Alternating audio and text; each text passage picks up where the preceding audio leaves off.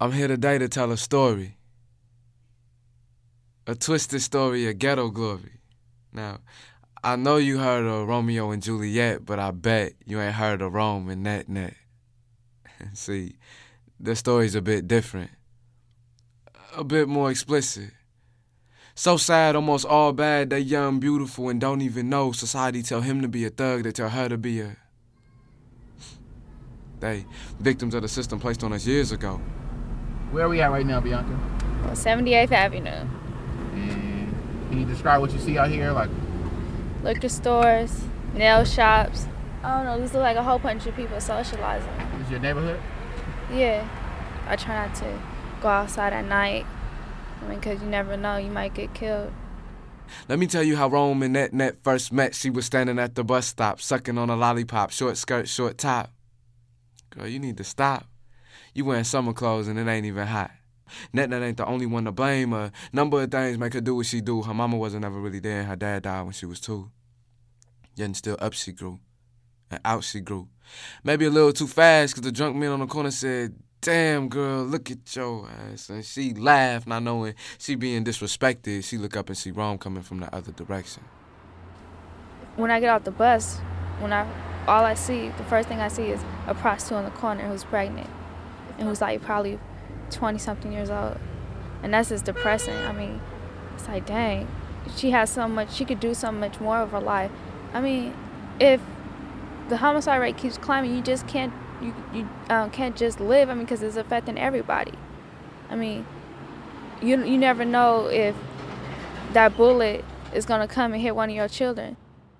Right now, we're at a point where I don't like my child to be out at night without knowing exactly where she is or picking her up directly from BART or from the place where she was because stray bullets are everywhere. You know, I had a visitor at my home and stray bullets hit the car and you know it could have easily been a person so it's not a very fair situation Now here come Rome fronting on his cellular phone cause his credit got denied when he tried to get it turned on. Looking dumb, with weed in his socks and cracking his gums, he walked down the street throwing up where he from. He see Net Net pretend to hang his phone up. He touch his pager like he being blown up. He said, Damn, baby girl, what's your name? What's your steez? Why you got that skirt on? It's only like 40 degrees. She said, please, but she was getting sick, so she sneezed. Hi, chew. He said, bless you. She said, nah, forget you. You don't know me well enough to be talking about my clothes and all that kind of stuff. My my bad, baby girl. I'm I'm just looking out for your health. By the way, let me introduce myself. My name is Rome. Can we chop it up, talk on the phone? No. Why? Why? Cause you fine, and I know you tired, cause all day you been walking through my mind. No, he didn't use that tired line, but uh, she tripping, so you know what she say. Ah, okay, that's so sweet. You the man I always wanted to meet. My girlfriend and I have only been together for about two or three weeks. We come from such the same background in Oakland. Her mom lives on 94th, and I live on, uh, my mom lives on 23rd. It was interesting because at the time when, when we were younger, since I was like more of a, like a square kind of a person, um, you know, we could have been friends, but I also could have been someone that she thought was square. Like I used to carry a briefcase to school, and I wanted to be a scientist. I, then I wanted to be a stockbroker. Um, I wasn't trying to be a thug at all. When you were younger, did you used to go outside and play? Yeah, I used to live in the east on the 23rd, East 23rd, and it was just like I played all the time, but I wasn't really aware of things that were happening. Net Net get pregnant. Nine months later, the saddest day of the year, she holding this beautiful baby girl, but her face drops tears as she sings her daughter a sad lullaby song. Cause Rome died in a drug deal going terribly wrong. You see, Rome died. Never got to see his newborn baby girl's eyes. Now he's not there to wipe the tears from Net Net's eyes. Net Net puts down the baby, the baby cries. Net Net goes in the kitchen and gets a kitchen knife. Net Net slits her wrist not once. Net Net slits her wrist twice. Suicide.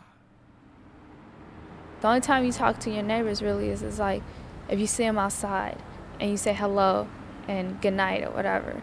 You never like talk about real issues, things that are really important.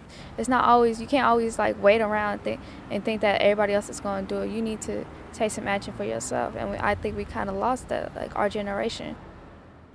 At 10 years old, the daughter says, Both my parents died.